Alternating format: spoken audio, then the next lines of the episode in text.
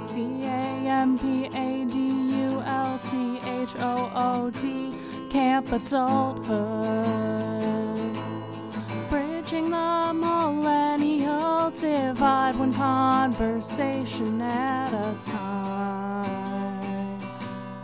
Interviewing guests, strangers and friends. We hope that you enjoy your stay at Camp Adulthood. Hello, campers. Welcome to Camp Adulthood and the Resident Youth. I'm Camp Adulthood, Shay Keats. And I'm the Resident Youth, Maddie Yerge. And we are oh, joined campers. by oh, no guest.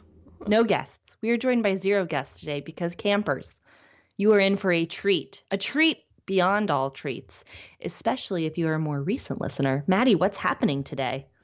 We're going to run through some of our favorite clips. Definitely not an all-encompassing list, but it is our one-year anniversary, give or take a few weeks. Maddie. Which is crazy. Congratulations. Congratulations to you, too. I feel like so much has happened. A year ago, you still lived in New York. I did. You know, just giving some personal life updates. Yeah. Now you live in Portland. You have your office uh-huh. in your new yes, home. I do. I do. You have launched your business. Would you like to plug it for all of our new listeners and tell them oh, yes. what you do for a living? Listeners, I I do many things, but I officially launched my business, which is uh, strategic business coaching. Uh, but also by business, I sometimes mean the business of life. So if you're having a professional problem that you could use some, you know, strategic strategery to work through, Uh, check out my website. It's really creatively named at shay keats dot com. Um, and you can also check out my Insta, the handle, which currently is also very creative, at S L K six two two. However, I am taking um, suggestions for a new handle on my Instagram, uh, which Kelsey and Maddie, uh, Kelsey will be hearing a reminder from later in the episode, uh, both think I should just change it to Shay Keats, but I want to be cooler than that, so I'm taking yeah. suggestions. The good thing, too, you know, if you just search on Instagram for Shay Keats, you're the first one that comes up, so if people don't remember the handle, that's also cool, too. And oh, that's cool. So you don't I look even... pretty cool in that photo, too. Yeah. Shout out to Sarah, who we will also be hearing from later in this episode, for being oh, yeah. the official Camp Adulthood photographer. We love you, Sarah. Although, actually, my photograph on my Insta is not the one that Sarah took anymore. Oh, really? Oh, scratch that. It's well, you because it's, that was on my professional, and now it's on your I've website. Merged. It is on my website, yeah. so you'll see it on the website. But if you look at my uh, per, my Insta, it's me in San Diego on a balcony. It's oh, very cool. So that's very very fancy. Um, yes, people should definitely check that out. From my side, I got a new job this year. La- this time last mm-hmm. year, I was like. Very proud of Maddie. Please get me out of here. Help. S O S. Mm-hmm. And now I'm living the millennial dream at a meal kit company.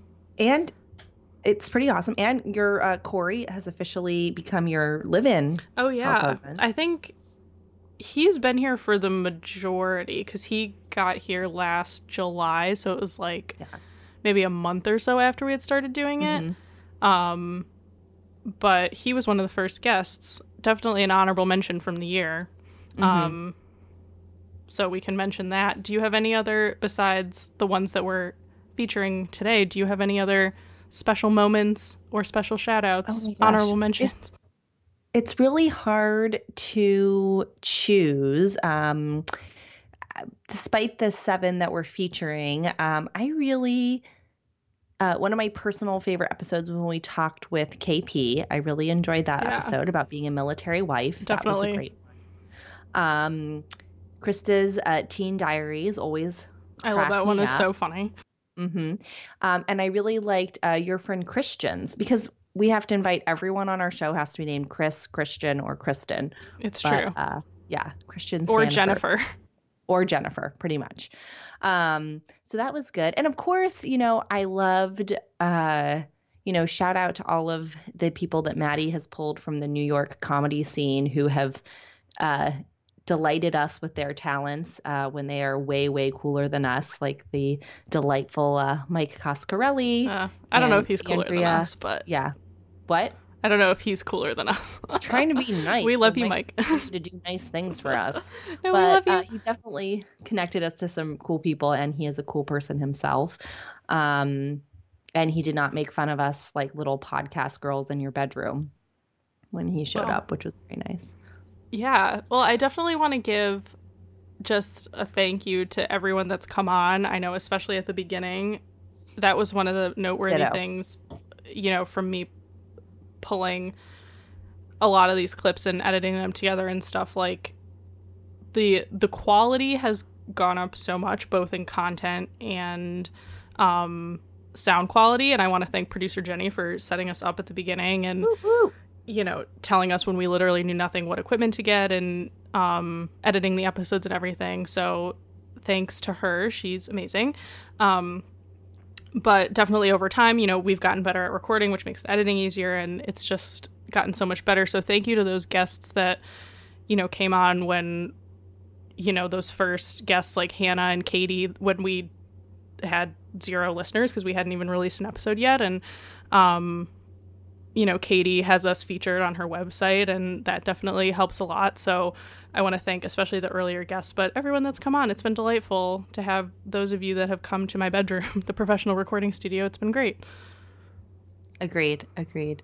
Uh, Maddie, what has been your personal, like, favorite thing or biggest takeaway from our year of podcast recording? Oh, gosh. Well, there's a lot of things. I mean, outside of just talking to people, which, you know, if you're a new fan of the podcast, you should go back and listen to all the episodes. But, um, you know, outside of just talking to people and learning about their lives and getting insights that way, I think just how nice people are and how mm-hmm. accessible they are. Like, I know she would laugh at this, but Andrea, who's one of our more recent guests, um, Andrea Allen, she's a comedian in the comedy scene. Like, I love her, and she is like a famous person in my mind, and I have seen her do comedy in New York, and her podcast is um, very popular. And as you, you know, heard in her episode, she makes all of her money from comedy and doing podcasting full time, and she's very successful. And I basically just D M'd her on Instagram, and I was like, hey, I met you at a show one time nine months ago. Do you remember me? And she was like, actually, yeah. And then I realized she followed me when I followed her on Instagram the first time. She had followed me back. So she had been looking oh. at all the stuff from the podcast, and she was like, yeah, totally. I remember you. You, you know, you're friends with Mike, and you know Dino and Rob, like other guests of the pod and stuff. And so she had been, you know, not in any sort of professional sense, but because she follows me on Instagram, she had kind of seen the podcast. And you know, I think she goes out of her way to especially help women that are starting out, and she knows what it's like to start a podcast and how hard it is. So just people like that, you know, realizing that if you put yourself out there, you might not get rejected as much as you think. And we've been able yeah. to get guests that way. And even people in my personal life who aren't famous, who I thought wouldn't agree or who wouldn't be excited to be on the podcast, were like, yeah, totally. I'm down. You can use my first and last name, like whatever. Um, which is really great. Like, people are a lot more open than I thought they would be, and a lot more helpful. Yeah, what I about agree. you, Shay? Well, I have to say, and this is may turn into a cheesy I love Maddie soliloquy, That's but fine. I'm gonna I'm gonna go on with it. Um, so I, you know, I feel like over the years with a lot of different friends, I've like hatched various schemes, right? Like, I'm gonna start this business or do this project or do this thing, and it's never happened, and I've either done the thing by myself or it's kind of died on the vine. So the fact that we hatched this idea, and even though it took us a couple of years to kind of bring it to fruition, um, I'm going to really try hard to say this and not like cry, because it means oh so much to me. Do it. I love I know, it. It's crazy. When... Um, but the the fact that we've been able to do this and had, you know, a modicum of success with it has just really, and the success is regardless, because just even if we did it and had one listener, I would be so just psyched. And it's just so amazing to have you as a partner in this adventure. And you do probably, listeners, hot gossip from the Camp Adulthood desk, but Maddie does most of our editing and production work now. And I just come on and give my talents and offer opinions. Um, Shay is the so talent. She waltzes I, in. No, I'm just kidding. Yeah, I waltz it. I know. I'm such an asshole. Uh, but uh, I just am so grateful to you, and um, so, yeah, thankful for oh. for you. So, well, I definitely yeah. have those feelings back. I'm happy to do it, and, you know, I'm happy, especially given, you know, you moving and everything. I think I've definitely talked to a lot of people about it, and they were, you know, people with podcasts and stuff like that, and they were like, yeah, if my co-host moved, like, I would just stop doing it, um, because mm-hmm. it is so difficult, but it really isn't, honestly. The Skype is, like, super yeah. easy, um, but just, like, giving getting over that hurdle, and, you know, we had only been doing it for such a short period of time when you moved, and we had been thinking mm-hmm. about it for so long, and I find it very fun. It's a fun hobby. It's a fun thing to do. It's a good way to connect with people and to get, you know, interesting people to talk to you and to reconnect with friends. And, mm-hmm. you know, it's been quite the pleasure on my end as well. Yeah. All right. Excellent. Wonderful. Well, well, should we dive in? Thank you, guys. We will. We have six slash seven, because two of them are kind of combined into one, um, clips. And obviously, like we said before, this is not all encompassing. So if you're a past guest and your clip is not on here, it doesn't mean we don't love you. Um, honestly, this all was super difficult. Guests. Yeah, honestly, there were none where I was like, oh, this was like a terrible episode and I can't pick this one. Like, all of them, I was like, oh my God, I could go so many different ways with this. I could choose funny clips. We could go with the most insightful clips. We could go with, you know, people that are close to us. We could go with, you know, quasi-famous people. Like, there's just so many different things. So we tried to pick a good mix. Um, but again, just a thank you and hope you enjoy. Yeah. And if you enjoy these clips, uh, please go back and listen to the episode in full, um, and stay tuned because we've got more episodes coming your way. So hopefully we'll be back here celebrating one hundred episodes this time next year. So this first clip, uh, this is uh, from Elliot. He was episode number five, uh, which I believe, I forget what we entitled that one. Um, I think I it was I... uh, Man... of the world? Man of the world. Let's see. Yes. Yes. Uh, but Elliot no, Renaissance man. Renaissance, Renaissance man. man. And we Very called fitting. him Renaissance man because he is a teacher and a poet and a romantic, truly, truly one of the most hopeless romantics I've ever met, and just incredibly charming and charismatic. Um, so this clip that we have, a little bit about dating and... Um, some spontaneous slam poetry and some written poetry as well. Yes, exactly. Very delightful. My friends reminded me of a story last night where I was coming. I was, you know, had partied really hard earlier in the evening, and was uh, I I don't smoke cigarettes anymore, but I like went to go bum a cigarette from a person on the street, and there was this like forty-five, fifty year old lady, you know, kind of beautiful, a little sad, and we ended up having this conversation that she, you know, she hadn't, no one had kissed her in ten years, right? And I just like reached over and made out with her, and right then my whole group of friends like walked like, up. Like, what is going on? No context. On? Like no idea. That's amazing. So, so um, that is amazing. Yeah. So that's that's kind of. Did you ever? Was it just like that was the one interaction I, I, you didn't follow up or get I don't think, or anything? I, I don't. I not just. It was just like one of those things that, you know, my drunk self that's was like. Nice though. Yeah. It's strange. That's a nice thing. That's strange. Um, but I guess I guess similarly, you know, so I was on this date and. So she was like, I'm hungry. And I was like, okay, we'll go get food. And, and you're like, how do you feel about McDonald's? No, I mean, like we went to like a nice, you know, get like a, a nice burger. Guy. Yeah. But nice it was, burger. She basically was like, you're not ready to commit with me, so we're not going any further. Why is anyone talking about committing and on the first like, date? This it was is just why a very, I can't. This is why was, I was Spencer. It was a very, it was just a very strange interaction in which the projections of what you're supposed to do on a date were kind of just undercut for this like superficial, either you're going to commit, like we're, we're either doing this or not. And I just mis misread the stop signs along the way. And I guess really what was wanting to happen is I think maybe this girl just like wanted a nice hookup without any, like without too much, whether to sleep together or not, just like a nice human interaction. Sure. And I just misread it every cue, right? Could not have possibly misread this oh. worse. So it was like very awkward. She like yelled at me at the end of the date. She's oh, like, you're not going to get me an rude. Uber. You're not going to get me an Uber home. And I was like, no, I've paid for the drinks and the food. Like your only responsibility is to like get here and get home. And she did not like that. I've so- like never had a guy pay for my Uber.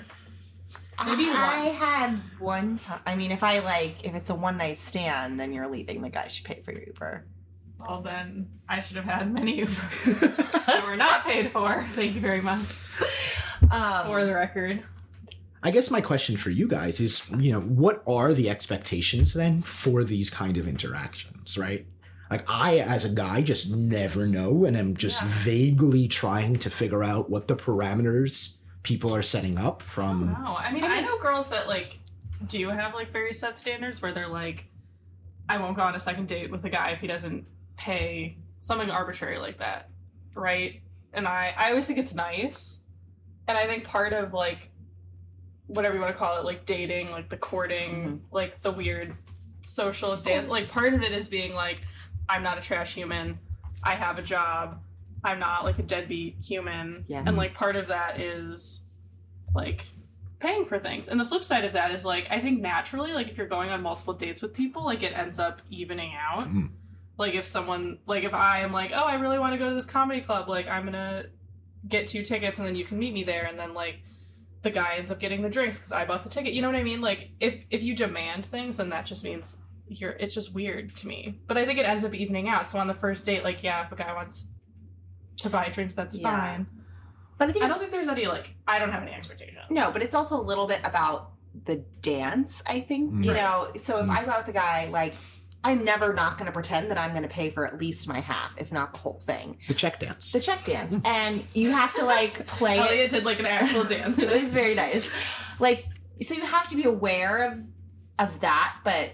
I mean, it is kind of subtle, right? Mm-hmm. And, and the thing is, if I say, oh, I'll pay, or I'll, let's split it, and the guy's like, yeah, sure, then I'm a little, like, put off. Not that I necessarily expect them to pay for it, but I want them to be like, no, no. And then I want to say, oh, no, I insist. And then they say, okay. And I'm like, okay, great. And then right. I would totally go out with them. Like, there are a lot of girls. I mean, you have to understand, Elliot, that Maddie and I are probably the two most, like, reasonable daters. We're, I think, pretty chill. We're pretty chill. But yeah, so. I think there are a lot of girls like the one you went out with that yeah. are like have the expectation I just, of paying. I just wish I knew. I guess this is why I'd much rather would be introduced to someone through a friend yes. is because you and, have a reference yeah. point, right? Yeah, so if you're like, this person is acting weird. Right. You know, and I think the other thing that happens is, you know, to go through, oh, I'm a teacher. Oh, I've lived abroad. Oh, I'm a poet. Like, that's so overwhelming amount of information. Mm-hmm. Um, I have a good friend that she always says, like, tell them one thing. Yeah. Like, you get one talking point for an evening. You are a teacher. And that's your conversation. And the second date is you write. And the third date is you've lived somewhere, or whatever order yeah. you want to do it that's in. That's interesting. Yeah. Because, and this is this whole idea of like gradually introducing, mm-hmm. going from a three to a seven, right? And that's, I guess, because to meet a stranger is the coolest part is you get to learn all these things about someone. Mm-hmm. But at the same point, at one point you're just monologuing.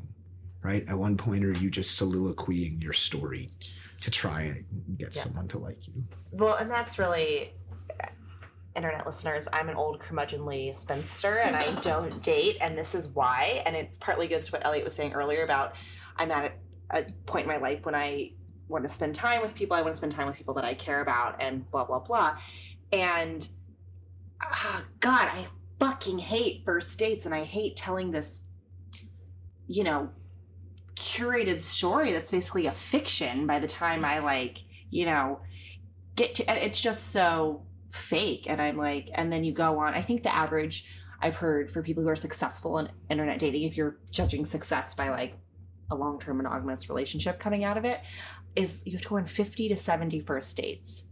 I would rather eat the cockroach that the dog was eating earlier. Right. Like, I'm not even kidding.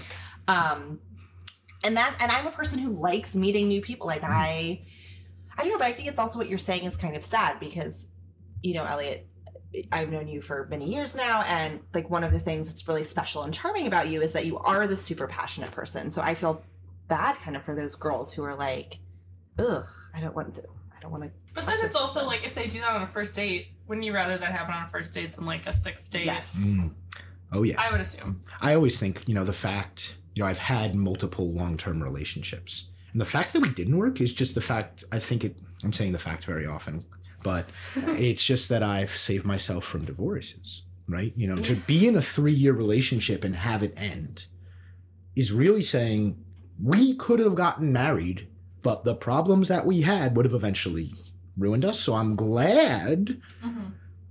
My dad always tells me, and he's good about this, because he didn't get married until much, much later. thirty-seven. He says, the best person, the best thing a person can do for you is give you your time, right? The best thing you can do for yourself is know when to, how and when to use your time. So if a person's giving you red flags, you don't need to spend time with them. Yeah. You know, if a person isn't treating you right, you don't need to be with them.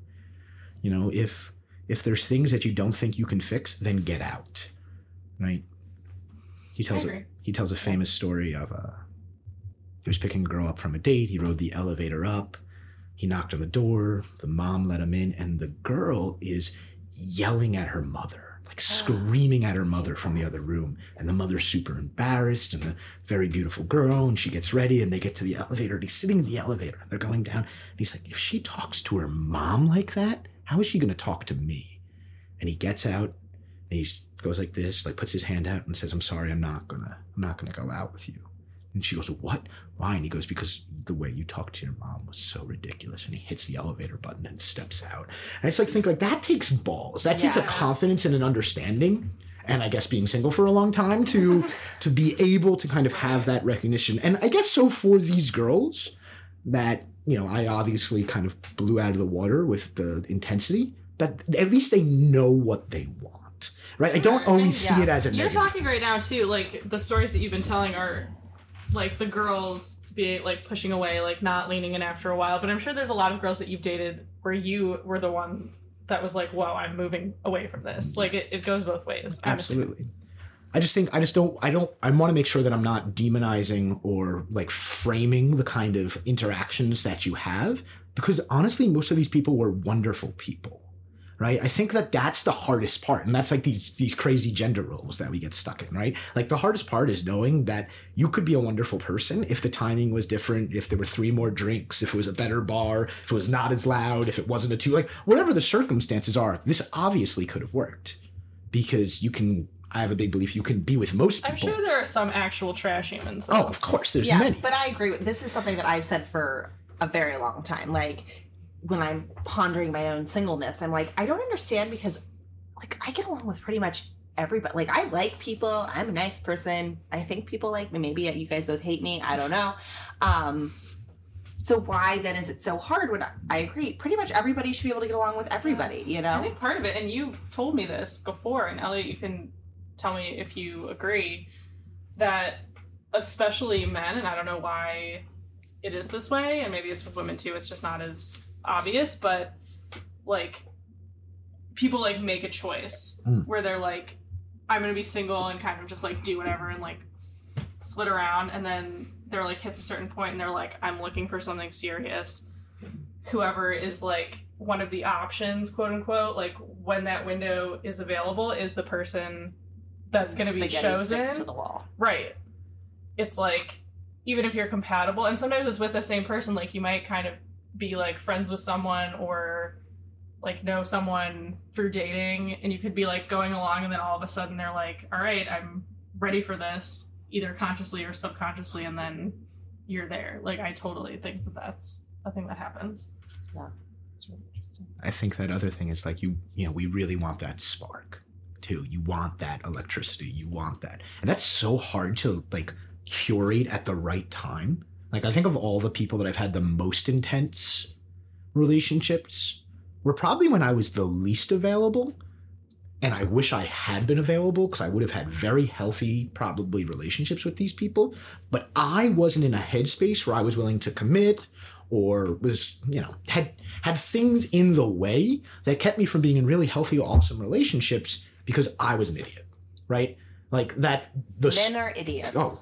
I mean, takeaway. Yes, all of us. I think, uh, just to be stereotypical and awful, I think men are stupid because we ignore what's right in front of us, and women can be crazy because they make connections where there may or may oh my not God. Be there. Elliot, you said this to me. I actually wrote it down many, many years ago to Allison and I, and I was just like, Elliot knows the secret to the universe. That's... Um, and I have, I'm looking it up because you said it, however you said it that day, I was just like, oh my God.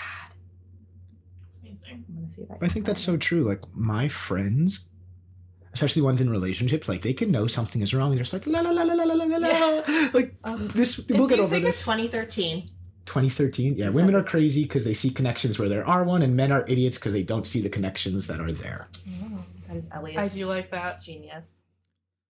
So I loved this episode. Uh, this was thirty-three, you said? Um, Kelsey was thirty-one, and Chris and Christian were forty-five. Okay, sorry. So episodes thirty-one and episodes thirty... forty-five. I did, um, forty-five. Anyway, sorry, I suck at this. Um, but so this was with my little cousin Kelsey, who's twelve, and then a clip with her mom and I'm going to say stepdad for ease of communication, uh, who are Gen Xers. So Kelsey, they just give a really great kind of bookend uh, to the millennial generation, and they are both like funny as heck. Or they all three of them are funny as heck, as yes. I would say. Kelsey, people loved her episode, and for being twelve, she's super well-spoken and not annoying, which I think is a feat yeah. in of itself. Um, and it was just interesting, I thought, how we talked a lot about the same themes. Obviously, I mean, it was an interview and we were asking them similar questions, but um, just kind of hearing about technology and raising Gen Z kids, which is super zeitgeisty right now, um, to hear it kind of separately, which I think, you know, I don't know if we would have gotten the same answers had it been all three of them in the same room. So I think it's interesting to kind of see it, you know, side by side. Hopefully yeah. they find it interesting. Yeah. And um, we didn't include this in the clip that we're using, but if you do go back and listen to Kelsey's full episode, she talks about all of like the drama in the sixth grade slime oh, yeah. monopoly, uh, slime crazy. selling monopoly. And she tells a story about a girl, I believe she called quote unquote Alice, Um, and how Alice totally like undercut her on this deal with some bad slime, and it was like super exciting. So you should all go back and listen to that. But I wanted to give the update Ooh, that yeah, let me know. Kelsey and Alice have mended the fences and are now like besties. But I tell her to watch out for her, because anybody that's going to undercut you in a business deal is not going to be a good friend. Yeah, but especially when it's like a four dollar thing of slime. Like what? Yeah. Like who does that? Yeah, I don't know. Middle school girls, it's a weird time. That's yeah. all I really have to say about that. Um, but again, Kelsey is episode thirty-one and Chris and Christian are episode forty-five. So definitely go back and check those out. You guys, as a generation, you're spending a lot of time on the internet. So what is it like when you hang out with your friends? What do um, you guys do? I'll be completely honest. Most of it is spent on our phones and the slime. I um, there have been a lot of times, like with my friends, when I would go swimming and do a lot of fun stuff with them that had nothing to do with slime or phones or all that stuff. Um, I'm pretty sure uh, last sleepover that I had was with my friend that I haven't seen in a while. She was my really good friend. I've known her since first grade, I think. And um, she, I was super happy to see her, and we went to a water park, and we kept our phones in the locker, and we just went swimming, and it was a lot of fun. And but there have been other times where I'm hanging out with some of my friends, and we go on our phones, we Instagram, we Snapchat. There have been, I think there have been a few times where I barely even talk with my friends, and mm. it's just like going on Instagram or doing something that has nothing to do with like something that we were doing. Like we would be, let's see, I think we would just be at my house and or at their house and wouldn't be doing anything. So, Maddie, what do you remember about hanging out with your friends when you were twelve? Gosh, I'm trying to remember. I mean, I think... um we've talked about this in previous episodes. I think always the new technology people want to use. I don't necessarily think it's a negative if you're doing something together. You know, mm-hmm. like I know oftentimes, you know, it might be more of a male activity than female just as a general stereotype, but like playing video games can, you know, that's a super technological thing, but mm-hmm. it can be very interactive and can form these yeah. community bonds and stuff like that. So I think that happens. And I think a lot of that is happening on the phones. There's a lot of like games and stuff like that. Um, but I remember like when I was twelve, I would go to my one friend's house and we would either like go online to like A O L and like I am our friends or like I am the bots. That was like the big thing. Um, to like have like chat rooms with all of your friends. Um, or we would do like which now that I think back to this, I'm like, this was probably like the pre like YouTube, like beauty blogger things. But like when I was in middle school, we would like do each other's hair and then like take photos of it or like do each other's makeup just like as a fun thing. Like we weren't going anywhere. So like we would do that. Again, it's like an interactive thing. Um, so we would do a lot of that. I mean, I don't know. I had like a lot of friends that I danced with and stuff like that. So when I was dancing a lot, like we weren't necessarily hanging out or, mm-hmm. you know, just lounging, but we were having a good time together. Um, but I think it was a lot of that. I don't know. We I would we would ride bikes and stuff. I feel like normal kid stuff still happens today that we did, you know? But I think one thing that's really interesting that, and maybe I was just an immature kid, but it seems like their kids are putting away imaginative play a lot earlier. Mm-hmm. Like I feel like when I was twelve, I was still like, it wasn't necessarily playing with dolls, but there was yeah. still a lot of like, we would go out in the yard and we'd be like, not necessarily like you're the princess and we're mm-hmm. fighting dragons or something, but like, you know, like, like house. playing house basically, you yeah. know, and that that went on for a lot longer. I agree also. with that. I think it's definitely like, yeah, with the more technology, the you're exposed to so much more knowledge and information on, you know, yeah. Instagram. I was going to ask Kelsey not to get too off topic because oh, I definitely it. want to explore this further, but like you have an Instagram account, like does your do your parents like look at who you're following? And if you were following something that might not be age appropriate, would they ask you to unfollow, or is it just kind of unfettered access that you have on social media? Oh, oh, so um, my parents uh, are really, they're okay with me having Instagram and Snapchat and all that stuff as long as I am being completely safe on it. Like I've had experiences where I think I was looking at my kind of stepsisters, like following someone that she's following who's also following this one person. And I followed him and he followed me, but it was just this really creep and who was like, I, he was probably on drugs or something. And I, so I deleted Instagram for a little while, but my parents really, um, they like to know what I'm looking at. They want to know what I'm looking at. Um, which is mainly why my mom uh, put that app on her phone where she can see what we are looking at. Oh, okay. Yeah, that's what I was going to yeah. ask. Like, because my parents back in the day, they would just either make me give them the password. I mean, I didn't have Instagram until I was in college, so it's a little different. But, like, mm. um, like Facebook I had in, um, like, the beginning of high school, so I was still living with my parents, and they... They didn't ask me for the password, but they had other family members who had Facebook. And so I had to, like, if a family member added me, I had to add them.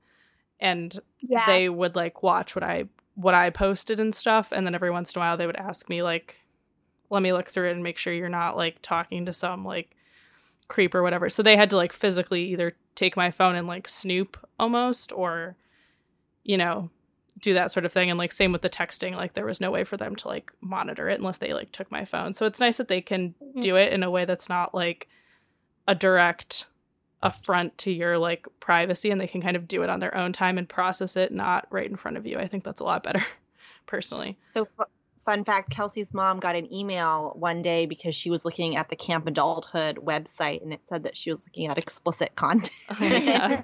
I mean, we do use some dirty words and stuff, but I think, you know, definitely not like drugs and bad no stuff. Sex, drugs or rock and roll on here. Yeah. yeah. Um, my mom also, like, um, when I got my phone, there, I think there's a new feature on Snapchat where you can see where your friends are, and it's on a map, and it shows you, and my mom's like, when you get your phone, you're getting Snapchat. You don't have to use it all the time, but um, you there's a map, and I'm going to be looking at where your phone is on that map. Yeah, so, so her mom knows where they are at all times. That's super interesting because I feel like most people's view of Snapchat is that it's for illicit things with younger kids, you know? Like we mm. all know the stereotypes about Snapchat, but the fact that parents are kind of being creative and using these tools for positive gains, I think, is really interesting. Do you feel like do you feel encumbered the fact that your mom knows where you are at all times? Is that like a good thing? Like, does it make you feel safer, or is it kind of overwhelming sometimes?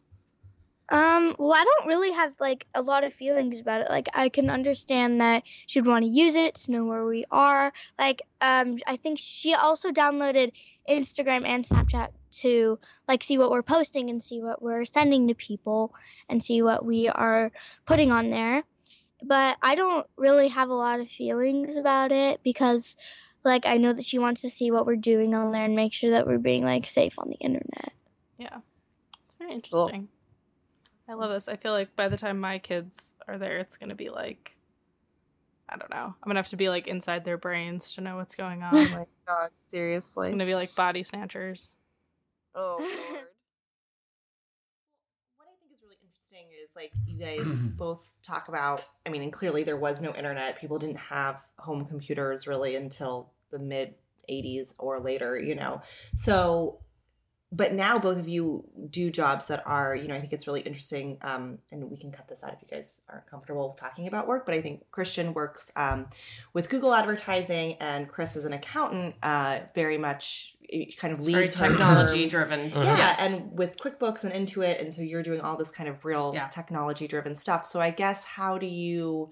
Was that a hard transition or was it something? I don't um, think it was a transition because if you think about it, so we graduated college in nineteen ninety-four, which literally is like the birth of the internet. That was yeah. the year when I was born. Oh, thank you. um, so we, I think, I feel like we have grown up with, uh, along with the internet. Mm-hmm. Um, and so like, and I always said I wouldn't have become an accountant before computers because yeah, I was not horrible. Right. I know I wouldn't I know, have done the big ledger paper like, and that. Yeah. Talk about it and I'm like, I no. So at least not. I had spreadsheets in yeah. college that we had that technology because I think I never would have done yeah. it. So for me, it's been, it, and maybe it's just the way I'm wired. Like that's been the fun part for me is I'm always excited about the next technology. I'm always excited about the next thing to make the job better, yeah. faster, cheaper. I mean, we've said that on the podcast before yeah. that like Gen X and baby boomers are way more into technology than people. Oh, totally. Lead on. Totally. And do you like my parents are all about like finding out how to use like new things on their phone and like different apps and stuff, like even more so than I am. So is the perception that Gen X is not is into well, I think technology? The perception is that millennials are so like wired into it and they're like the right. experts, but I don't think that's the case in a lot of situations. I think especially among the ancient millennials, so that generation, you know, kind of people born in the eighties, there's, I mean, I literally will ask Kelsey before I will, like, Google something. Like, I'm like, how do I do this on my phone? Kelsey, you fix it. Right, because you know? for th- for that generation, for the yeah. iGen, it's, like, literally, it's like, like in literally their D N A. Programmed yes. in their brain. But I think, do you ever worry, I think, as an accountant, that the technology could get so advanced that you would be out of a job? You Is know, that that's interesting. It, there's definitely a discussion about that. Me, personally, I welcome the technology that takes the drudgery away. I am very pro-robot as As far as data entry and yeah, all this there's stuff. There's no value add to have someone like that's absolutely there. My passion is as accountants, as thinking people, humans, I want to spend my time adding value and giving clients advice and not data entering stuff and checking and triple checking numbers that were data entered to that make sure that they're right. That. I want the robots to do more and more. So that's me personally. Um, I know. And I, I think it's within five years, um, a regular ten forty prepare like at the H and R Blocks, they're the ones who should be really worried, I think, because yeah. I think I, I our tax returns like, are going to be automated. Legislation and stuff like that, yeah. you never know. All that's going to be, be automated, but I'm I welcome it. Yeah. yeah, there's so much more fun stuff I'd rather do that I don't have time for because the technology is not where I want yeah. it to be. What about you, Christian? With your line of work, do you welcome change? Oh, of course. I mean, it allowed me to work from home for eight and a half years. And to me, that's a lot better that's than... Fun. I'm very jealous. Yeah, that's a lot better than working outside, going through traffic and sweating for somebody else. You know, now I'm working out of the house. But for eight and a half years, it was nice to be successfully working in the house. And so because of technology, I was able to do that. That is interesting. So as parents of iGens... Yeah. What has that been like? I, you know, I was just lamenting the other day that I feel like I can never be in front of yeah. it. I'm always chasing the eight ball with, um, you know, because I've got a squirrely fifteen year old who hopefully you guys will be talking to soon. He, yeah. and he's smart. He's too smart for me with the technology because I try to put controls on things. I try to uh, stay in front of it, and I can't, because his whole job is figuring out a way to get around my controls yeah. that I try to put on things, where I have, it's yeah. part of my life. For him, it's his whole life too. But I think what's really interesting about this is we look at it and we want to say the technology is, is causing this huge difference. And it's a big break, but how different is it necessarily from you figuring out how to like go out the no, window? No, absolutely. Absolutely. To, you know. It's his way of sneaking out the window, and mm-hmm. he doesn't physically sne- I don't think. I, he might. I don't yeah. even know. So in He's that too way, loud to sneak out the tired. window without us knowing. I'll be happy we were gossiping. Um, yeah, it's interesting. And we've talked a little bit on the podcast about like overall trends with iGen compared to like Gen X and Boomers in particular. And in a lot of aspects, like overall as a generation, they're a lot safer. They do a lot less drugs. They're that is they're interesting to me. To home. Right. When I think about what I was doing when I was yeah. fifteen, I do think he's safer yeah. than I was. Right. But yeah, we don't I agree with that. Of like the technology and stuff like that is kind of uncharted right. territory. Right. Yeah. So that's what I worry about. Um, yeah. So for the twelve year old, it's not as much right now, but it's starting to get there. I mean, I, what I worry about is I do see the addictiveness mm-hmm, of it yeah. and how they freak out when the technology is yeah. not available for yeah. a couple days. That's what's concerning to me. I'm like, you her guys son, her son unplug. paced like an animal around the house when his phone was taken away. And it was like, it was almost scary to see, like, that's what happens when you have technology driven like kids. Addict. Yeah. Like a heroin addict. He was pacing back and forth like somebody who needed a fix. Okay. He's going to listen to this. So just be nice. I know. Oh, I love I love our kids. There are great things about the kids. Like, I'm surprised at how many, how you never hear about fist fights. Like, no, my kids have never seen a schoolyard fight, which is weird oh to me. God. Yeah. It, yeah, it's. I mean, I'm not saying it's a good thing to see a fight, but it's also kind of strange to me that the so like the bullying thing would like in quotes. In our well, did you see that when you were in school? Like kids fighting physically? Well, I didn't. I feel like being a girl, like girls don't get into fistfights yeah. as much, but my brother definitely did. Okay. Like, my brother had, like, bullies and stuff, and even his friends, like, I remember there was one time where, like, his, he and his friends were, like, goofing around, and, like, his friend accidentally, like, elbowed him in the face, and he, like, got a bloody nose, and the teacher saw, and she was like, they were fighting, and it ended up being this whole thing, and he was like, no, we were just, like, roughhousing. But then there were other times where, like, he just got, like, punched, like, straight in the face. I do think and this that... was in a similar community to like right. So I feel like, like so much stuff that wasn't even paid attention to when we were kids. Now it's they're so oh, yeah. like scrutinized. Like they're so overly managed, and right? Stuff, like... And we used to have fights with circles of uh, like fifty students gathered around watching two people like beat, beat the crap out of each other. And yeah. I, I think I don't yeah. know. Well, obviously, I mean, I just think it's it's the pendulum swung too far, maybe, and we just need to meet in the middle. I don't know yeah. that it was right the, how it was in the seventies that we were just like left to our own yeah. and nobody cared. And also, like, I was totally sexually harassed in high school and nobody oh, yeah. cared. Like, I'm not yeah. about that. I yeah. like I'm glad that that kind of stuff hopefully is gotten reined in. I was but, sexually um, harassed and I liked it. Not but do you think that stuff now just happens in a more insidious way? Like, I get nervous. I mean, I think your daughter, I mean, we've talked with Kelsey before, but she's so confident. And I feel like she's not the kid you have to worry about because she'll just be like, meh. But I think so many girls, are they just are they just getting that same harassment, but in a way where we can't see it as the adults? Yes, I could totally see yeah. that. Yeah. And this social media thing, again, like I feel like I don't have visibility to so much of that. And especially like Snapchat is super insidious, I think, for mm-hmm. that because I have zero yeah, visibility in any interactions that are going on there. Um, and Instagram too, like they can message on Instagram and I have no visibility to that. And I know some parents don't even allow any kind mm-hmm. of apps like that, that they don't have access to. And so I guess I don't know. I kind of go back and forth about yeah. that kind of stuff because, and especially with a fifteen year old, it's like, I'm getting toward the, I like how there's only so much things right. you can control at that phase of their life. Yeah. yeah. It's really interesting. Like having, like, to your point, what you were talking about with like, is the like harassment and stuff a little bit more insidious. It's going back to your point of like, people are just trying harder to like get around the controls that mm-hmm. are in place. But I definitely think kids like overall are safer from like a bodily harm perspective, but maybe psychologically there's more different things. Yeah. But I don't even know like what the latest, I guess like Snapchat and Instagram, I use that, but I'm sure there are like newfangled things that like, I don't even know.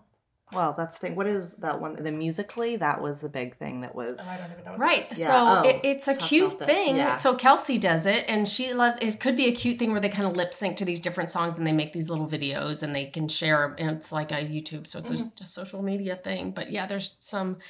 Um, but then, so they'll make a cute video and some like bullying will take place after yeah. that, like the trolling that happens. And I'm like, God, it's supposed to be just a dumb, stupid little karaoke thing. Like it's supposed to be just a fun thing that they yeah. do. And it can turn into a, a bullying yeah. situation. Hi, this clip is with Gigi, and she was one of Shay's old coworkers, and she gave us, I think it's super timely now given the political climate, but definitely interesting in and of itself, but uh, mostly talking about her struggle uh, immigrating to this country and being able to work even though she has a job and people obviously want her to be here and she's a productive member of society, and just, you know, her life in Turkey and her life here. Um, I just thought she was so well-spoken and interesting. I don't know if you have anything yeah. to add, Shay.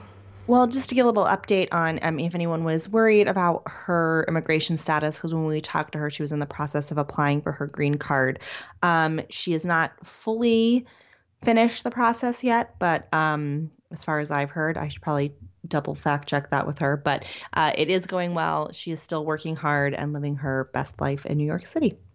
Awesome. Well, that's good to hear. Hopefully our mm-hmm. listeners will enjoy that as well. So enjoy this episode. Non-Muslim people, if you would ask them, or things that comments that you've gotten before that you wish people didn't, people either knew about it or uh-huh. misconceptions that people ask you, you know, um, if there's anything. The biggest thing is, oh, so like, do you need to wear a hijab when you go back to Turkey? It's uh, like, yeah. uh, no. yeah. It's, I mean, which I understand, not like people don't have to know. It's yeah. just... Um, I feel like people have, especially Muslim women, uh-huh. they have a specific image in their mind. Definitely. Of the hijab or yeah. that sort of thing. And I don't think I look necessarily like Muslim from outside. But mm-hmm. even when I when they're like, oh, where are you from? I'm like, I'm Turkish. And they're yeah. like, oh, you're Muslim? I'm like, yeah, I am. Yeah. yeah. But um, other than that, nothing really. But that headscarf is yeah. always, people ask that a lot. All the time. Yeah. And it's not a big thing in Turkey. Uh, and all, or some people do it, some people don't, kind of thing. Yeah, it's like if you believe in it, like yeah. half of Turkey, I would say, maybe, maybe more than half, mm-hmm. probably more than half. But no one in my family yeah. that I know of. It's well, not like some Muslim countries, it's like if you're a woman and you don't wear it, yeah, it's a problem yeah. or you're targeted or yeah, definitely. It's unsafe kind of thing. At least it's whatever. Yeah, no, I think that's, that's really true. That's really interesting. Yeah. Um, and of course, I think people also don't know that there's like, with the hijab, there's a range. I mean, it's it's like so many, many. Jewish people just, you know, they cover their mm-hmm. hair, and but it's just a little, you know, kerchief. Yeah. But the same thing in Islam. It's anything where from just a little head covering mm-hmm. to the full, you know, yeah. burqa. And that's, yeah. it's a it's a range. And it depends, right, on what type of Islam mm-hmm. you practice, correct? Definitely. Or so. Like where in the Middle East you're at. And mm-hmm. then there's always this thing like, is Turkey Middle East or... Like, oh, what do you think? Is it? Yeah. I mean, my grandma's from Syria, uh-huh. so I'm like, I wouldn't be offended if people were like, oh, you're Middle Eastern. I'm like, mm-hmm. yeah, I guess I'm a quarter Middle Eastern. Yeah. Um, and I think, I mean, I grew up in Istanbul. It was the most westernized city mm-hmm. in Turkey. Mm-hmm. So, and half of Turkey is in Asia, the other half is in like Europe. Yeah. So I don't know if it's necessarily Middle East, but... Yeah. yeah, when I think of Turkey, I think more Europe than yeah. Middle East, personally. Yeah, it's very much that's just location, but transitional spot. Mm-hmm. So yeah, that's interesting. Have you been back to Turkey since you've left? I have. I used to um, like twice a year in college, but I haven't been since I graduated.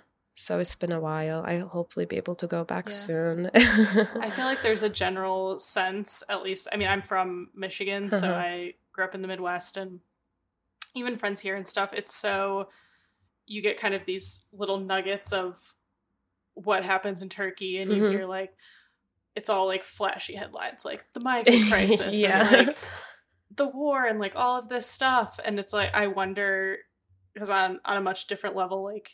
Detroit, I saw it growing up go from, uh-huh. you know, hitting rock bottom literally going bankrupt to now it's kind of a hip and cool place to live, and there's yeah. more jobs and stuff like that, and it's kind of on the rise. So I've I've seen in my lifetime kind of that shift, mm-hmm. and I wonder if you've seen a shift in some way in Turkey, or if it's kind of always been what you remember it in your childhood. No, it changed a lot. I especially see it more now because I go like every six months, or I haven't mm-hmm. been like in a year. Um, I mean, you definitely see the city change anyways, but then you see people change. Like right now with all the immigration, you just like the whole, like Istanbul, like the whole society, it just feels different. Like whenever I go back, I'm like, oh, this is why I don't want to like live here anymore, kind of a thing. Yeah. Um, and yeah, I mean, I haven't been in a year, more than a year. It's been like almost two years now, I guess. Oh, wow. Um, Do you yeah. hear it from friends and family of like things that are happening, or not so much? They're like, they're mostly like, just don't come back. They're like, we miss you a lot, but there's nothing here. Yeah. Like, it's just going downhill from here. Um, so, yeah. And all the travel ban and everything. I just didn't want to leave the country. Yeah. Yeah. Yeah. Well, and I mean, I think obviously we don't, um, because that's private and we wouldn't want to do anything mm-hmm. to jeopardize your status. Um, but I think we can say, and we yeah. can cut this out later if no, that's you're fine. Not comfortable with it, but you are in the process of finalizing your immigration status. I so am. That's really exciting. yeah. Um, but it like, you know, I was, before I left, mm-hmm. before I left our job, um, I was helping, we were looking into some of the various options, and it we just, were. It like broke my heart for you that here mm-hmm. you are, like you've gone to school here, you've worked mm-hmm. so hard, you have I a know. job at a very stable and growing and exciting company. Yeah. And the fact that that isn't easy for you, it, it just, it just blows my mind that like, I, to me, it should just be like, you take your pay stub in uh-huh. and our boss signs a letter that yeah. says, we love you and you're hired. And they should be able to be like, boom, Done. green card. Um, I wish. Wow. So the fact that, I don't know. So how in general has that process been for you, and what are some of the challenges? I mean, I've been applying for a green card. Like, it's just a lottery thing mm-hmm. for the past like five years. And it's oh, like, wow. of course it's a lottery. Like, right. yeah. what are the chances? Yeah, right? totally. yeah. Um, I mean, the process has been like you were there, Shay. It yeah. was it was hard. It's just, do I get a work visa? Do I get an artist visa? Um, or do I sign up for like another program here so I can get another F one status, which is a student visa? Or like, do I just leave the country and like all these things? Or like, what do I do? So it's it's been really hard. I think it's, um, especially like being Muslim, I was also scared. I was mm-hmm. like, oh, if I apply for a work visa right now, on my Turkish I D it says I'm Muslim. Um, so I was like, would that be a problem? Like, is it going to be harder now that like after the elections? Um, so yeah, but I figured it out. It's hopefully is the ultimate goal to become a citizen, or you kind of no. Depends? No, I want to be able to vote in Turkey. Yeah, uh, mm-hmm. actually, so I wouldn't want to become a citizen, but mm-hmm. I mean, I'll be able to work here and not have to worry about leaving yeah. and stuff like yeah. that. Yeah, would be great, I'm it's sure. yeah, it's hard. It's like yeah. I need a visa for everywhere in the world, so it'd be nice if I can just like be here and then like go back to Turkey whenever I want, at mm-hmm. least like that's yeah. the goal, which yeah. is I don't think that's too much to ask for. no yeah. no I mean, and I think, and again, and this is like something that I feel is really important about what we're doing here mm-hmm. is telling these stories, is you know we want to put everyone in the Islamic world as yeah Muslim, but like you know once you meet people and like I see your family and mm-hmm. hear like that you can't go back until you get this green card, and yeah. your grandma is like the sweetest person on the planet, and it, like you know it breaks my heart that yeah. you can't just be like, you know here you are again with this good job mm-hmm. and you're doing great work, and you've spent hundreds of thousands of dollars in this country between your tuition and your rent and living in New York City. Definitely. Like you should you know you've invested in the United States, mm-hmm. you should be able to go home and see your freaking grandma without it being an issue. You know definitely um so I guess kind of on the line of as a Muslim woman and mm-hmm. doing your immigration work mm-hmm. and all of that, um have you experienced much discrimination or racism, uh, especially given that we're in kind of anti yeah. Islam environment at the moment in the United I States know. um It's, well, I was really scared that it said that I'm Muslim on my I D because, like, as I said, like, you can't really mm-hmm. tell maybe mm-hmm. if you looked at me. Um, But I remember, I don't know if you remember that day when I had my doctor's appointment for the green card. Oh, yeah. Um, so that was kind of like a bad experience, I would say. It wasn't any discrimination or anything. It was just how people were treated. It was just like, um, I needed to get like all this test back. And it's just like all these tests that they shouldn't need for me to get a green card. It's... um. That was a little awkward for me. I just felt like really bad yeah, after just, like, leaving. Invasive. Talk about some of those, what the tests were. Yeah, it was just like all these S T D tests and yeah. everything. I was like, why do you guys yeah. need this? I'm yeah. just like, I'm not. Like, I had no, I didn't even know that that yeah. was a part of the process. I know. Apparently, it's a new thing. I know about like tuberculosis and stuff. Yeah, sure you're not. I mean, that's yeah. fine. But also, I, you've been living here for six years, so yeah. if you have tuberculosis, you already gave it to everybody. I know. So. It's like, I'm why sure now? It's well documented too. Yeah. Like when. You know, on your passport or whatever, mm-hmm. like how many times you've actually left the country. It's not yeah. that many, maybe twice a year you've gone back home or yeah. whatever. So so that was like, that made me feel a little bad. And then yeah. I, ha- I have a lawyer right now, and he was like, oh, like if you're a Muslim and if you're from Turkey. And I was like, oh, oh. of course that's a problem. Yeah. So, so mm. like if you were from Spain, they would have just been like, oh, whatever. Hey campers, so this next clip is um, from one of my sorority sisters from college, Alana Rubin. Um, at the time that we recorded this, I guess there have been a lot of updates with our guests, which I didn't no, I like anticipate. Um, but at the time, she was writing for Best Products, um, and we talked extensively in the clip that you'll hear about how she came out as pansexual while in a relationship with a straight man in Teen Vogue that got a lot of internet traction, and Ruby Rose retweeted it. It was a big thing.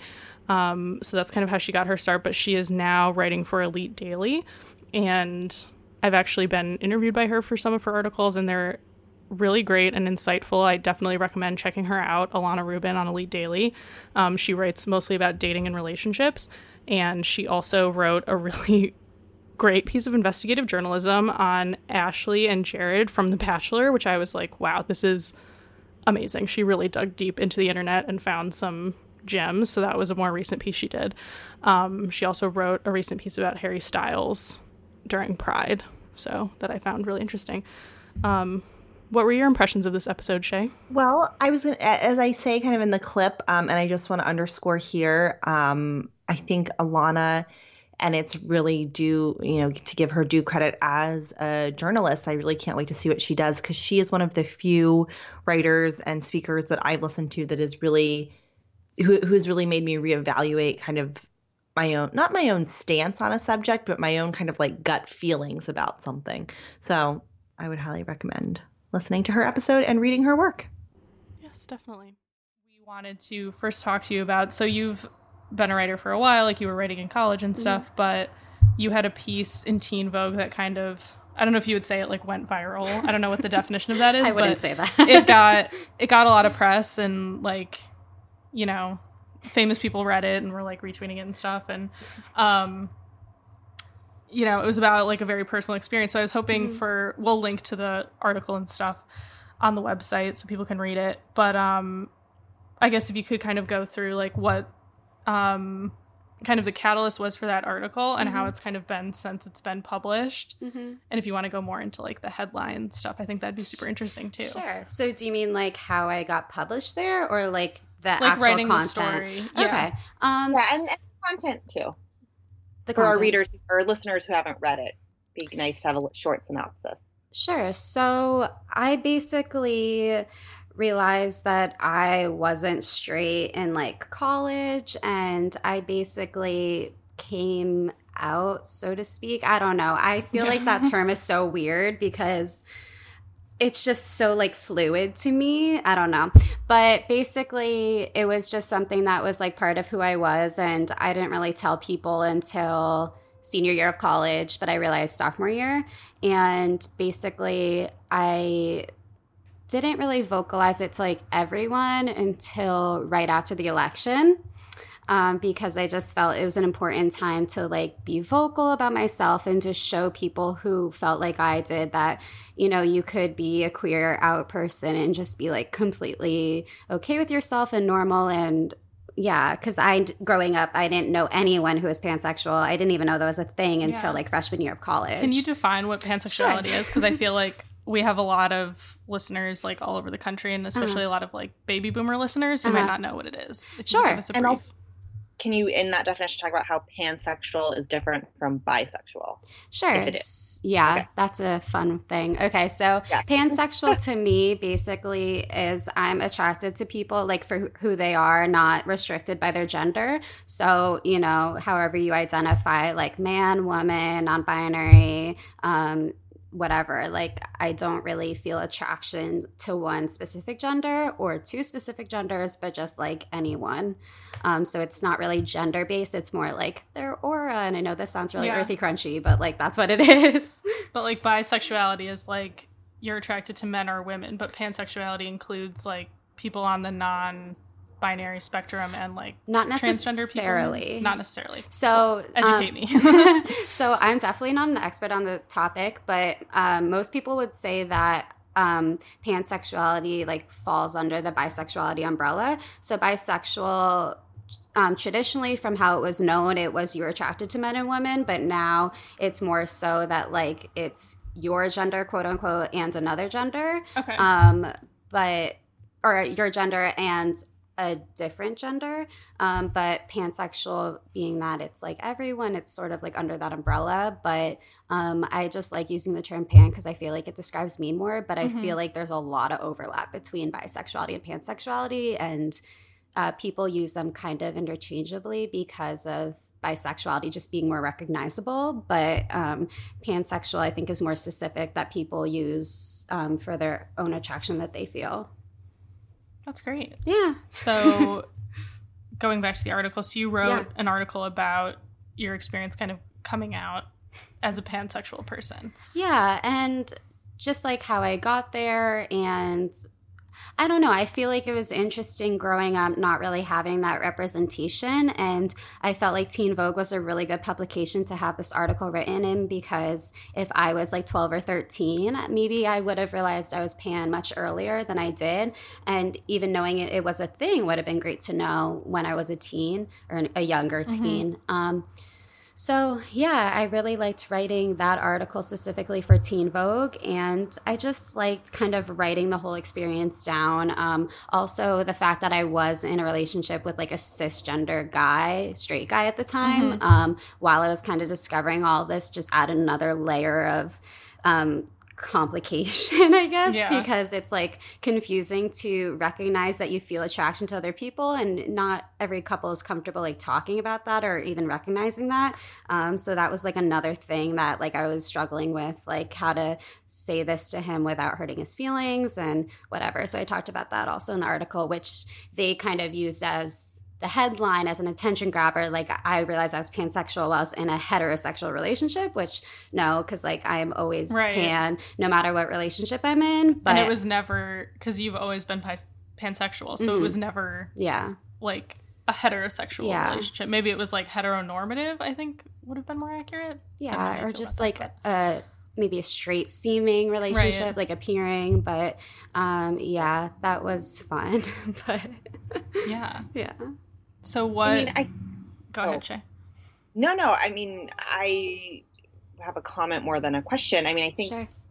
for me, it was really interesting reading this, because I don't, you know, certainly when I was in college, again, this was just ten years ago, but we are just starting to people, you know, people were out as gay or bi, mm-hmm. which was a big thing in and of itself. So it was really interesting just to read it from that perspective, because I you know, when I tend to feel quote unquote old, I'm, I get really overwhelmed by all of these ways that people can identify mm-hmm. now. And I, I don't mean that in like a, I feel like when I say that, it sounds like I'm really homophobic or like I have a problem with it, which I literally could not have less of. A, I'm like, you do you. And I mm-hmm. support that a thousand percent. Um, but I think it's a lot for, let's say, people who are maybe ancient millennial and older to sometimes wrap their head around. And I know it gets even, and I feel like I'm a person who I can understand it um, logically, and I can understand it intellectually, but sometimes I have a hard time I guess, digging in emotionally. I, I, I don't even think emotionally is the right word, mm-hmm. but um, like understanding it um, completely. Yeah. No, um, I, I feel a lot of, I've gotten that feedback from a lot of people who, yeah. like even people that are like younger than me or my age, like they just like don't get it. And I'm kind of just like, it's just how I feel. Yeah. Like, I don't really. But exactly. And well, and what I was going to say, what I really loved about your article, it was the first thing that I'd read where I finally was like, not like, oh, I suddenly get it and the light bulb went on, but it, I really started to understand that process mm-hmm. of, you know, come, you know, as you said, quote unquote, coming out and identifying in this way. But also it made me reevaluate um, not only my own relationships with both men and women and um, other, it, so I, I don't know, that was really interesting. It also made me look at relationships that, as someone who's studied literature, um, you know, especially in, for example, the Victorian times, you get so many of that, you know, heterosexual, quote unquote, women who are mm-hmm. having these really intense relationships with other women, and they didn't have a way to identify that or talk about that. And yeah. I think that that's really interesting. And I'm also a person who has had and will continue to have, you know, really intense relationships with women that aren't necessarily sexual, mm-hmm. but are they necessarily just friendships? So it really mm-hmm. made me kind of reevaluate all of those things. So I was really, you know, excited to have that kind of jumping off point for that really very inarticulately explained thought process. No, you're but, fine. I mean, like yeah. even adding on to that with the millions of ways to identify yourself, like I identify myself as pansexual, but there are also even further ways to describe your attractions, like sexual, romantic, like you can be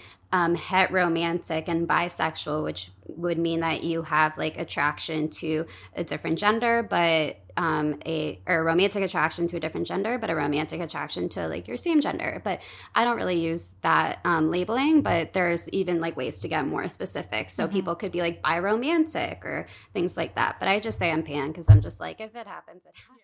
So this is definitely, I could say, both one of uh, Maddie's and mine, um, our favorite episodes, and also a crowd favorite. And uh, we speak here with um, my dear friend Terrence, and he tells a really wonderful and interesting story um, about growing up Mormon, what it was like to leave the Mormon church, and then uh, what it was like to be a young gay man in New York City. So um, great episode, and this clip really kind of gets to the heart of his story. Yeah, I think that's a great synopsis to echo what you just said, like, I loved this episode. It was so fun to, like, have him here. I'm sad you weren't here in person to hang out with us because it was super fun. He's, he's so fun. Um, but, yeah, it was just very insightful. And the way that he spoke about his past in, you know, not having any malice. And it seemed like he was in a really good place about it, which I think was very powerful. And, mm. you know, I'm really glad that the listeners really responded to it. I got a lot of good feedback about it. And, obviously, you know, the numbers speak for themselves, definitely, compared to our usual listenership. You know, he brought people in and people were sharing it, and that's really great. So I hope by listening to this clip, more people go back. And that is episode thirty-four with Terrence, if you are looking to listen to the full thing. Mm-hmm. He also gives some great uh, design tips for your home. Oh, yes. So the pictures at eye level. I have thought of that it, many it times. It really has changed the whole way I've decorated my yeah. house. Parents are Mormon. I was raised completely Mormon and was very involved in the religion until junior year of high school. And then I abruptly left. Um, it was after Prop eight. I was really upset mm-hmm. and bothered by that before I'd even discovered my sexuality, and um, left my junior year. Um, what does it mean to leave? Were you just like, bye, I'm not going anymore? Uh, no, I wish it was that easy. Mormonism is incredibly involved. Yeah. Um, there's four hours of church every Sunday. Oh my God, four hours. Four wow. hours. Crazy. Every Monday, you have an hour with your individual family. Every Tuesday or Wednesday, you have an hour with your age group, depending on your gender and age. So it's it's very yeah, involved. So very leaving involved. Mormonism is not easy, especially my family and mm-hmm. my parents are very devout. Yeah.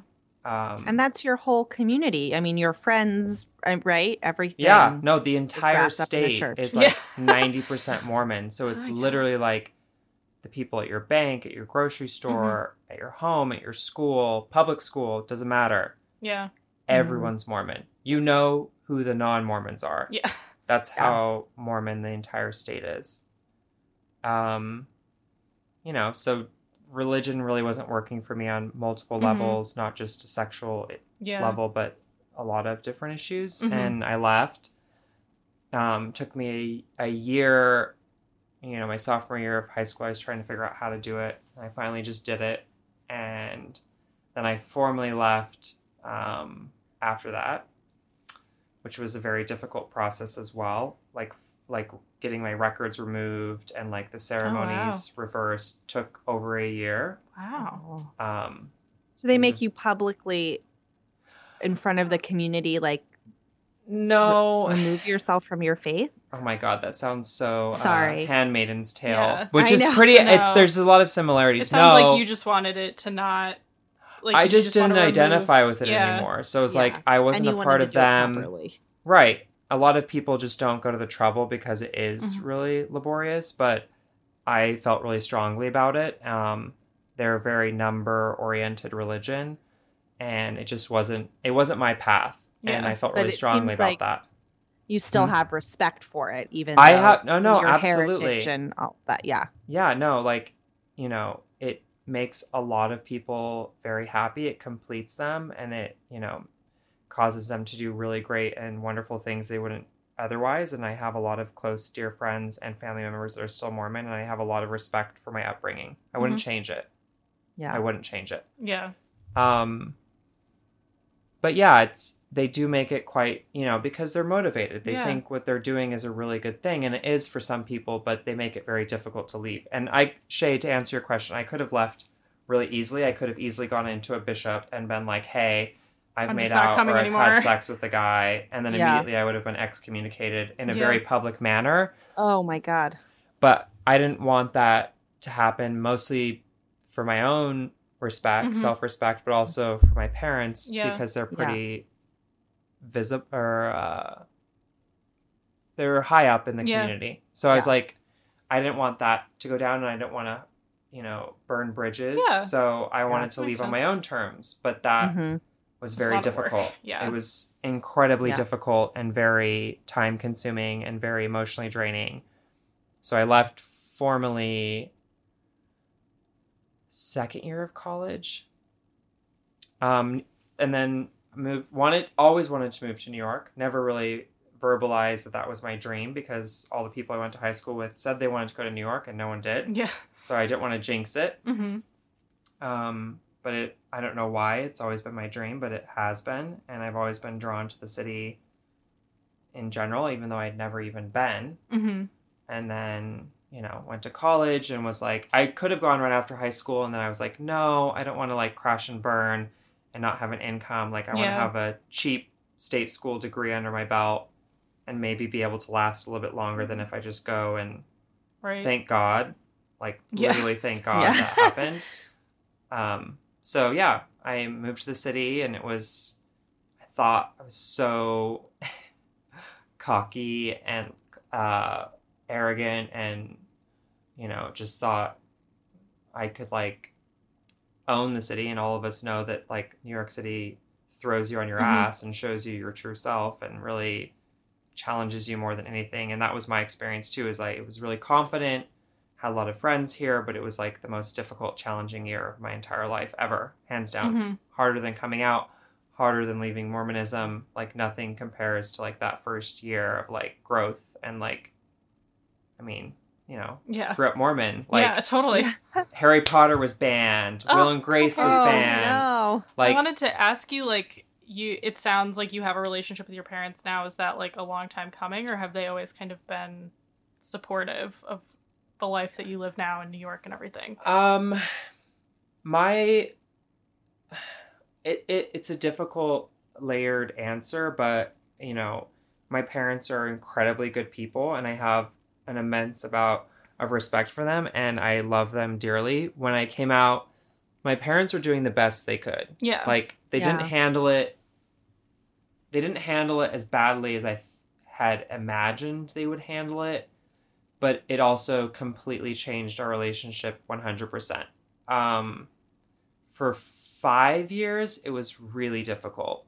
Um, they were kind of wrapping their heads around it mm-hmm. and figuring out where I fit in with their religion and their lifestyle. And I was, you know, kind of like finger to the world. Yeah, just like, kind of doing I'm, your own thing. Yeah, I'm doing me now. Yeah. Um. So I think we've come a long way. I think that there was a lot of That's growth good. and like change. And I think that that was incredibly hard for everyone involved. But I do feel like now we're at a really healthy place where there's like mutual respect. And we know that we don't, we literally don't agree on politics, religion, lifestyle. Like m- my parents and I could not be more opposite individuals if you tried. Right. But I think that we have learned to celebrate our similarities and the things we see eye to eye on. And at the end of the day, Dave and Teresa, my parents, are... Shout out. um, you know, they're incredible. Yeah. Like, I think that they're really inspiring and they're insanely good people. And I think they're really special. And it's like, who, you know... Yeah. They think similar things about me. So it's like... Yeah. Who I cares if we vote the good. same way or like... Yeah. We dress the same way or we think the same way. Like, we have that connection and, like, they created me. Like, mm-hmm. how could we not have some yeah. sort of bond? Yeah. Totally. Um, I think, Terrence, I just, I wanted to make a comment on your kind of story of self-growth once you reached New York. Um, so I guess you started working at Bachman's pretty quickly after you arrived, I, right? I kind of stumbled across Bachman after I'd been here a while. I was like... Okay. Interning and then freelancing and kind of just like honestly hustling. Like I moved yeah. to the city with like very little money. Yeah. Um, friends were helping me out. Like I was crashing at people's yeah. places, but like I wanted to do it on my own. Mm-hmm. Yeah. I was like very determined. So I could have asked, oh, I'm not even answering your question. Well, I, I guess... found, I found him, I found him like I'd been in the city at that point an entire summer, and then I met him in the fall when okay. I like I my employment had ended unexpectedly, and it was just like, oh shit, like yeah. I gotta make money, and like I met him that way. So I met him after I'd been here a minute. Yeah. Mm-hmm.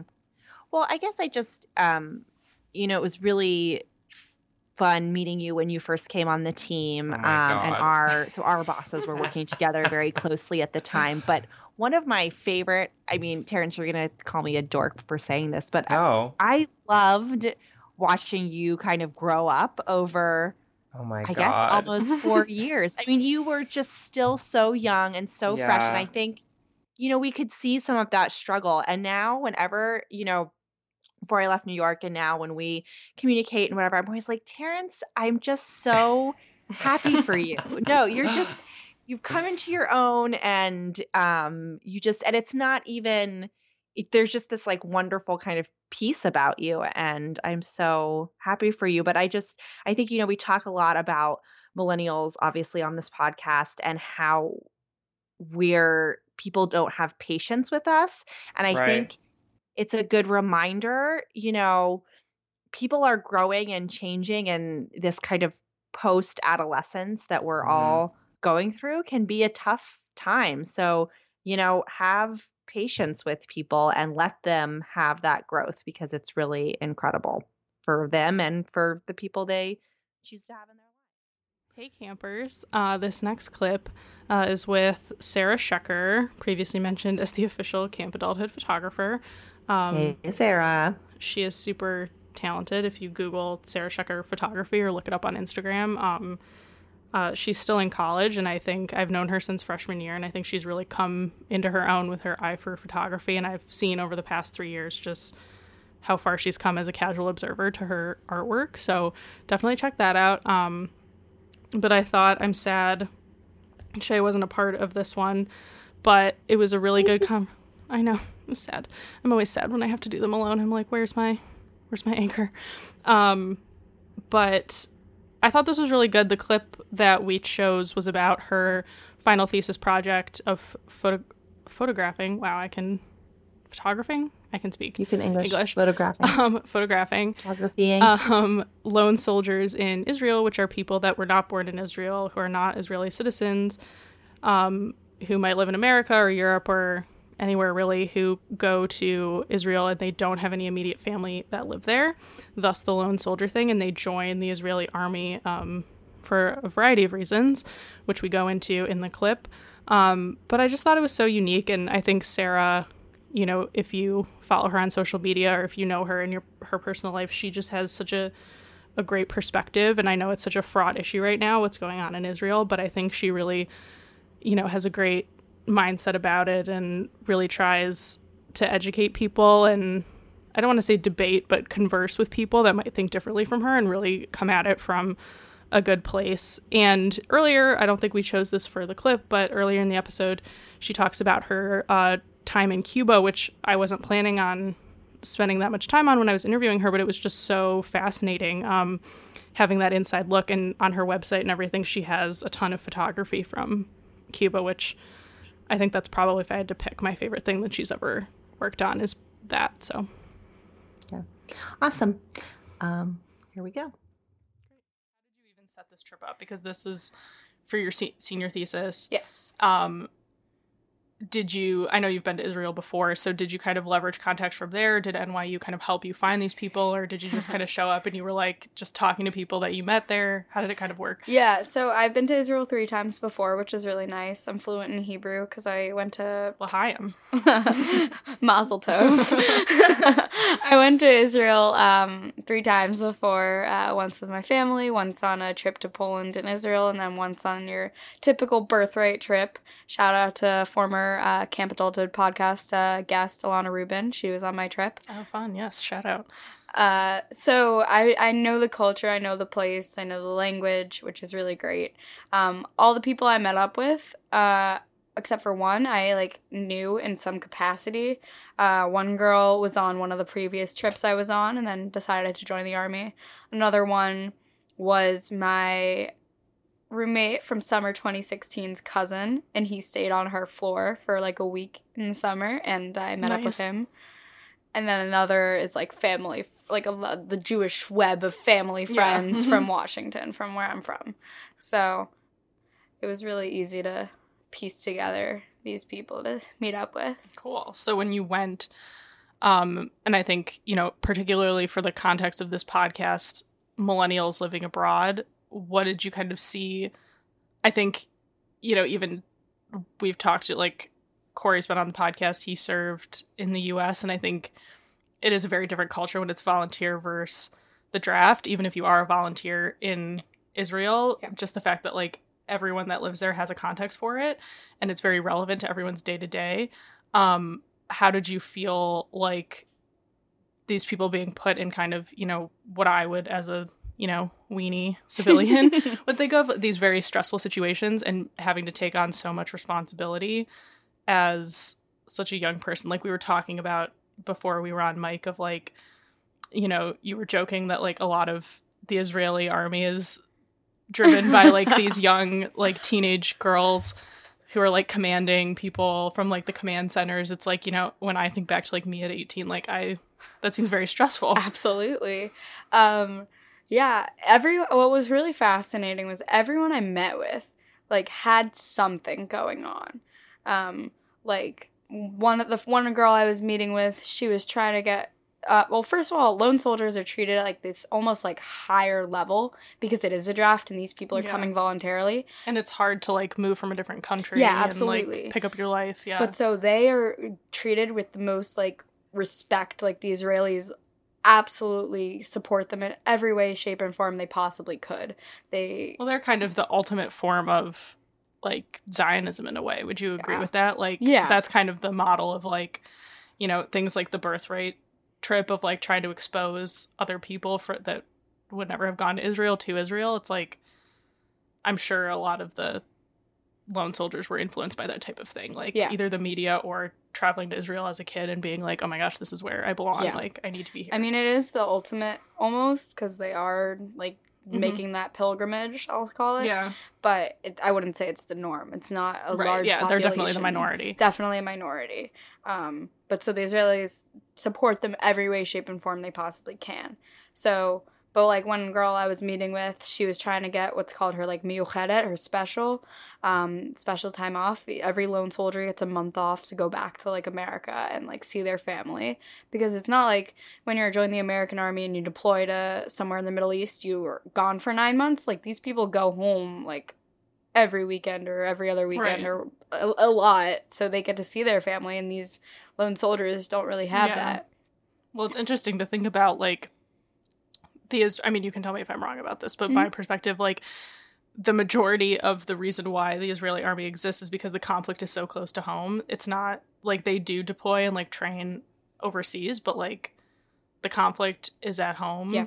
which is so different, I think, from the American perspective. Like, what it's like in, I feel like when I think about, like, wartime America, it's like you think about some, like, old-timey, like, grainy footage of, like, you know, I don't even know, like, the like World War Two, I guess, like, Pearl Harbor or something. Yeah. Like, even World War Two was, like, very removed from, like, yeah.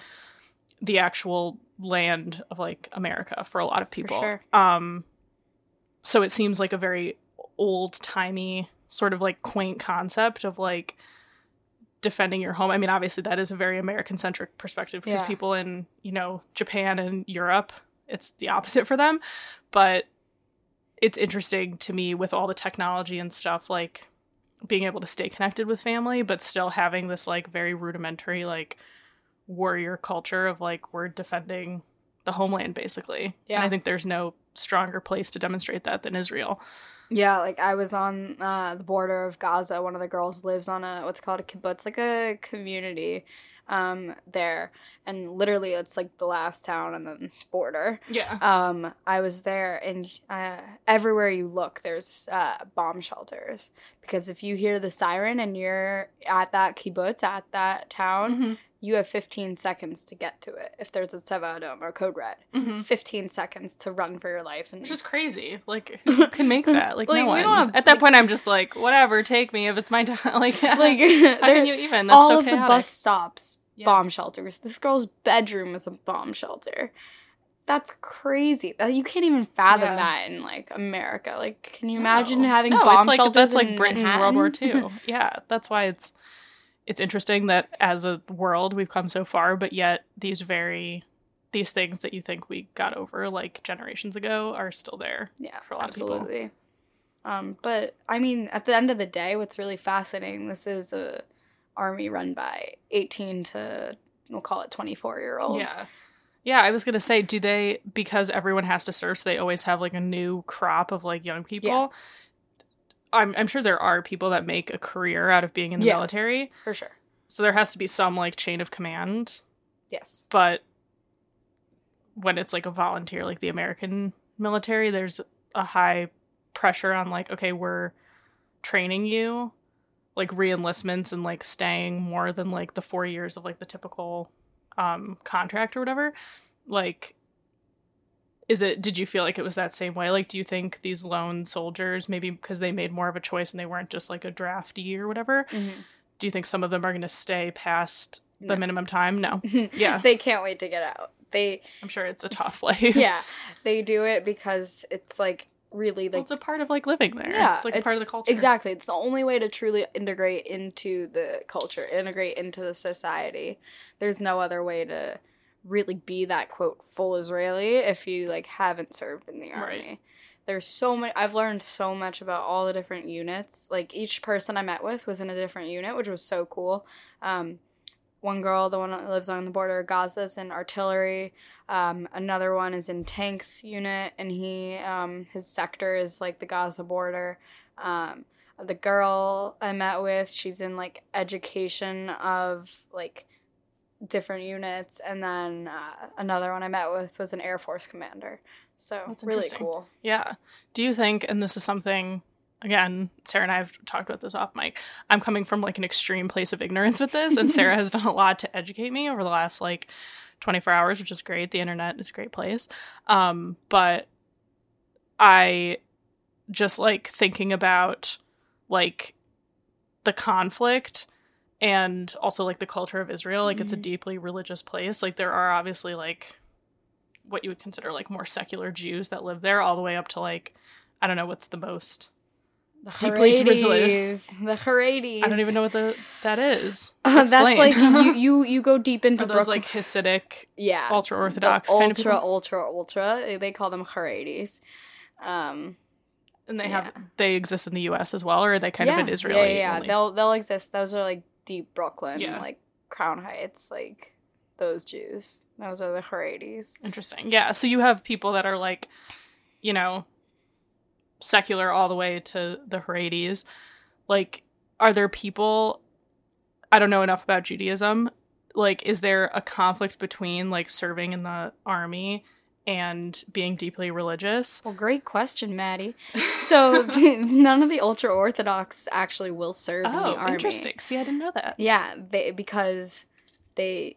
can't because they can't work on right, Saturday. Right, because I was going to say the, the electronics and things yeah, and absolutely. Being in vehicles. So they get out of it, which is kind of ironic just for right. a lot of multitude of reasons. Right. Um, and even not super like Orthodox, even like, you know, like Orthodox, so, just anyone that celebrate or not celebrates, but like observes the Sabbath. So, yeah. So can you still serve or yes, no? Not yeah. Really? For sure. Yeah. So there's, in Israel, it's not like America where you'll have like Reform, Conservative, Orthodox. Yeah. There really is like, it's like religious or not religious in, okay. in Israel. There's no, they think conservative is a load of bull. Like the, there's no conservative synagogues in it. There's like a few. So if you're like a, refo- like an American style, like Reform Jew, would you be? You're basically con- secular. Okay. Got it. So it's kind of a different scale. Yeah, def- Got it. Definitely okay. a different scale. Um, but one of the soldiers, uh, my friend's cousin, he's, He considered he's religious. He lives on a religious kibbutz, keeps Shabbat, and sometimes he's on base during holidays and during Shabbat, and he just does the minimum level. Like, he won't be just checking right. his phone, but he'll if he has to get his gun out, he'll do it yeah. because it's for protection. That's what you're doing. It's what, yeah. what his job is.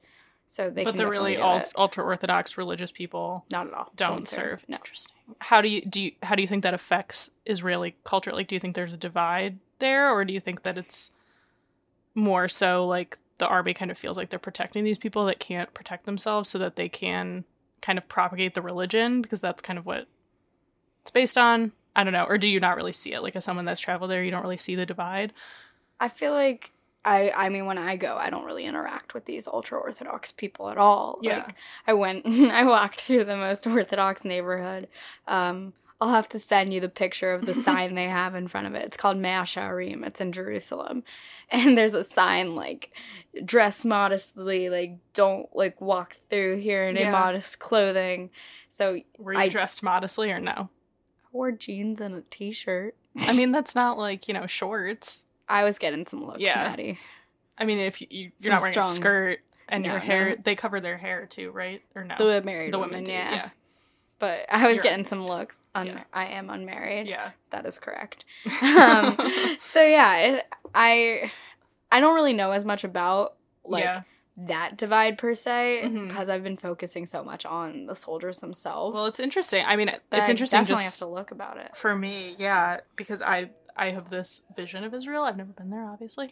Um, Let's go. But I think Next I would trip. love to go. All right, campers, thank you so much for joining us for our special anniversary episode. I hope you've enjoyed it. Um, if any of these clips have, you know, gotten you excited, please go back and listen to the full episode and all of our backlog. And you can also comment to us on the following channels. Yes, you can email us at hello at camp adulthood dot com. We love getting emails and we read them in the episodes and we love them. Uh, we're on. You get swag. Yes, and we're on Twitter and Instagram at camp underscore adulthood. Um, we also have a Facebook page, facebook dot com slash camp adulthood. Um, we have the Patreon that's still up. If you want t-shirts and whatnot, if this episode has inspired you, check that out. Um, all the links are on the website and everything. The website is camp adulthood dot com. Um, and I just want to thank, because I don't think we did it before formally, but thanking all of the listeners, especially those that consistently listen every week and are there to support us and give us feedback. And even if you're a new listener, that's okay. You're just joining the party. It's totally cool. Thanks. Um, it's a fun party. But there's definitely a core group of you, I think, that have been there from the beginning. And, you know, I like to think, as someone who has a lot of creative friends, you know, you wouldn't have listened to fifty episodes of something unless you found something in it outside of just you like us, um, or you're, you know, a Mother Teresa person. So that means a lot that you found um, a voice in us or something interesting to keep coming back to every week. So thank you for that. Seriously, thank you guys. It really means a lot to us, and it allows us to keep keep doing this as a passion project. Um, and for all our friends out there who aren't listening, screw you. We're writing your names in a notebook, and we're going to come get you. Just a burn book. A burn No, book. Hopefully we will have converted them through all of our yes. delightfully crafted social media posts. All of our delightful. And in-person exactly. interactions. Yay. All right. all right. Thank you, guys. We love you so, so much. And here's to more conversations. Yay. Yay. See you next week. Thanks for listening. Camp Adulthood is hosted by Maddie Yerge, Resident Youth, and Shay Keats, Camp Adulthood. We are produced by Jenny Mayfield, and this episode was recorded in Maddie's living room. You can find us on social media at camp underscore adulthood. You can email us hello at camp adulthood dot com, and you can visit us at camp adulthood dot com. Please also find on our website there are links to our Patreon page where you can be a subscriber, and there are many cool prizes. Thanks, campers. We hope that you enjoy your stay at Camp Adulthood.